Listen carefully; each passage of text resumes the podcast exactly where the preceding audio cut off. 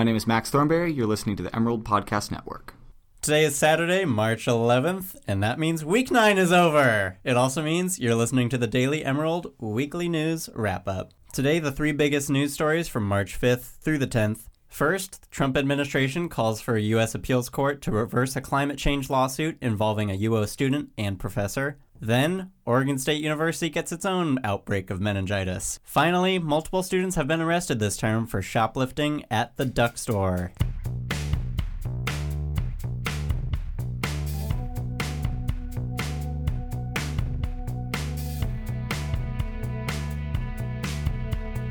Hello, I'm Emerson Malone. I'm a podcast editor with the Daily Emerald. I'm Max Thornberry, an associate news editor with the Daily Emerald. And I'm Andy Field. I'm a news reporter with the Daily Emerald. This is the Daily Emerald Weekly News Wrap Up. I'll just take this opportunity up top to recommend if listeners are interested. We had another news podcast go up earlier this week with our very own Will Campbell. He spoke about President Michael Schill's budget plan that he set forth to the Faculty Senate just last week. In that episode, Will explains how the budget plan will likely cause a lot of faculty layoffs for a number of University of Oregon's various schools, in particular the College of Arts and Sciences. Our lead story today on Tuesday this week, the Trump administration filed a proposal to the Ninth Circuit Court of Appeals to reverse an Oregon District Court judge's decision that would bring the case Juliana versus the United States of America to federal trial. The lawsuit, in development since August 2015, was filed by 21 youth plaintiffs aged 9 to 20 against federal government agencies and the Office of the President of the United States. These plaintiffs all represent the Eugene based nonprofit organization Our Children's Trust. This organization has helped children bring climate change lawsuits to courts across the country and globe.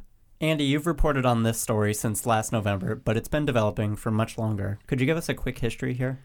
Yep. So the federal district court here um, in Eugene has the, the judges here have heard two court hearings uh, before coming to Judge Aiken came to this decision that this this case will proceed to federal trial in November 2016. The federal district court in Eugene ruled in favor of the 21 youth plaintiffs, including University of Oregon student Tia Hatton, who are suing the federal government for the impacts of climate change. And so the federal judge uh, allowed the case to move to, to trial. So then this week, the, the Trump administration has attempted to reverse Judge Aiken's decision by, uh, you know, referring it to a, a higher court for appeal. So the very interesting thing about this is the initial goal I remember you know, when, when, when the court hearings were taking place was that there was this aim that it would become a Supreme Court case initially.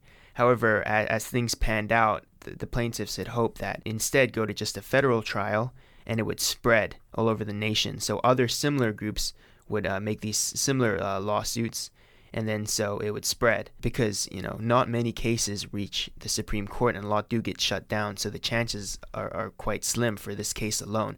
But it seems that since the Trump administration has referred this to the Court of Appeals, that it might be inevitable that it might end up as a Supreme Court case. If we could just zoom out a little bit, yeah. The youths are filing a lawsuit at the federal government and the office of the president of the United States. What makes the federal government accountable for climate change? Why are they receiving the lawsuit? This really developed out of a theory made by a, a UO law professor here called Mary Wood.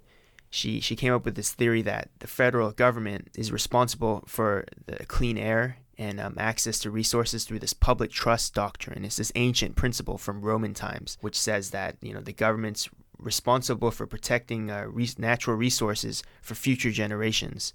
And so she's kind of taken this concept and weaved it in with um, environmental law. Something else that's interesting here is that as part of this case, Our Children's Trust has demanded that the government retain all records of climate change on government websites, things like this, as well as communications between government officials, between fossil fuel companies, between the, the two of those, so that later on those communications could be used in a trial. So that is another way that the government and fossil fuel companies, which are another defendant in this case, are being held responsible or being attempted to be held responsible for climate change. But you know the government is saying that that's way too burdensome. You know that's that's too much work. Um, you know we want this this this court of appeals to to reverse this case sooner, and we don't go to trial with these plaintiffs until after the Court of Appeals rules on this. Why did the Trump administration file the proposal to reverse the judge's decision this week? The administration argued that the plaintiffs do not have legal standing to bring the case forward, and also that um, the government doesn't have the legal responsibility to preserve the climate system. Um, you know, to, to keep it capable of sustaining human life. So, what does the University of Oregon have to do with it? So, yeah, there's two things. There's Mary Wood, who came up with the theory, and Julie Olson, another UO law professor, an adjunct instructor. She took this principle from Mary Wood, who had been touring the country advocating this theory, and she took this this concept and said, "Hey, you know, I'm going to do something with it." And so she started this nonprofit and she got these two 21 youth plaintiffs together. And one of the plaintiffs is Tia Hatton, who's a, student here, environmental studies student at the U of O. There are 21 youth plaintiffs involved in this lawsuit on behalf of Our Children's Trust. Are they all based in the Eugene Springfield community? No, they're from all over the nation, but there there's several based here locally, Roseburg and Eugene. Let's go to our second story. This week, it's like a stalker ex-boyfriend who won't leave you alone. Meningitis just keeps coming back. This time it's at our neighbor to the north. Oregon State University has had three cases of meningitis last week. Max, how much trouble is this? So, meningitis is a problem, and there is an outbreak at OSU, but this is not an emergency, OSU has said. It is something that we should be aware of. There was a string of meningitis outbreak at the UO last year, resulting in one death, so it's something that students should be aware of, but it's not something that they need to be afraid of. Students that are most affected are the students in the dorms. So if you're living in the dorms, keep an eye out for your health. Make sure you're washing your hands. Uh, ways that meningitis is spread is through swapping of saliva, smoking, sharing food, drinks, things like this. So just be aware, be cautious. Uh, there are vaccinations available at the health center. So if you are sick, if you're not feeling well, make sure to go down and get it checked out. You can also get a, a vaccination. Okay. That's about it. All right. Guess I'll start washing my hands. Our last story comes from reporter Jack Pitcher. The Duck Store has had a reported 15 shoplifting busts this term alone. Max, why do students keep taking the five finger discount? So textbooks are expensive. The Daily Emerald wrote a cover story about this at the beginning of the year about how textbooks cost an average of around $1,100 a year for students. So this is a big burden on top of cost of living, tuition, things of this nature. So this term, the Duck Store has seen a, a number of shoplifting incidents. They've actually busted 15 people shoplifting at the store, and the most popular item that is being lifted are textbooks. People are, are attempting to steal from the Duck Store on a weekly basis, but the Duck Store's security system, which Jack Pitcher reported, can be likened to that of a of a casino with cameras and motion sensors, these sorts of things. People are not very successful in attempting to get their discount. The Duck Store's extensive camera system allows the loss prevention team to monitor every aisle of the store from multiple angles with powerful zoom capability and catch the alleged shoplifters. Are these usually students? Actually, Casey Smith, the Duck Store's loss prevention manager, said that most Duck Store shoplifters aren't actually students. Smith estimates that about 60% of shoplifting offenders are non students who are transient or are suffering from mental illness. Smith also says that a number of the shoplifters have been steady during his four and a half years on the job, that they may be making a few more arrests than when he started, which can be attributed to the upgraded all digital surveillance system. Anyone interested in the story can read more about the various people who've been caught red handed. What is the penalty for this sort of crime? Jack's story cites an extreme case of one 18 year old UO student who was arrested at the duck store after attempting to leave with unpaid items.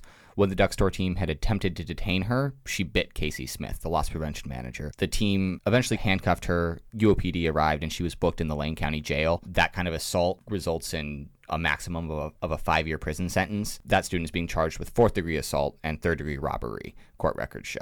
So, Casey Smith's job title is loss prevention manager. Is it possible that maybe theft will go down? People realize there's a heightened, beefed up security system at the duck store and theft stops? It's doubtful, Smith says. Smith says that he doesn't see the shoplifting problem going away anytime soon. He says, quote, I don't think that theft is ever going to end. Our focus is on preventing as much as we can and prioritizing the safety of our employees. The way things are looking, costs aren't going down for textbooks or for tuition as we saw this week. So this is going to be a recurring problem. That's why the Duck Store has invested in this beefed up security system so that they can be on top of things like this. To be fair, a lot of these thefts are not students, like Casey said, but Eugene is also having a crisis of transient people and people with mental illness who are the main offenders. So this is something that the Duck Store is just going to have to be able to deal with. Theft has been around forever and it doesn't look like it's going away anytime soon. You can read about all the stories we talked about today right at dailyemerald.com. That's all we have time for today. My name is Emerson Malone. I'm Max Thornberry. I'm Andy Field. If you'd like to hear more from the Emerald Podcast Network, you can subscribe on iTunes and SoundCloud. And how many times do I have to tell you? You can listen to these episodes right on the Emerald homepage at dailyemerald.com. Thanks for listening.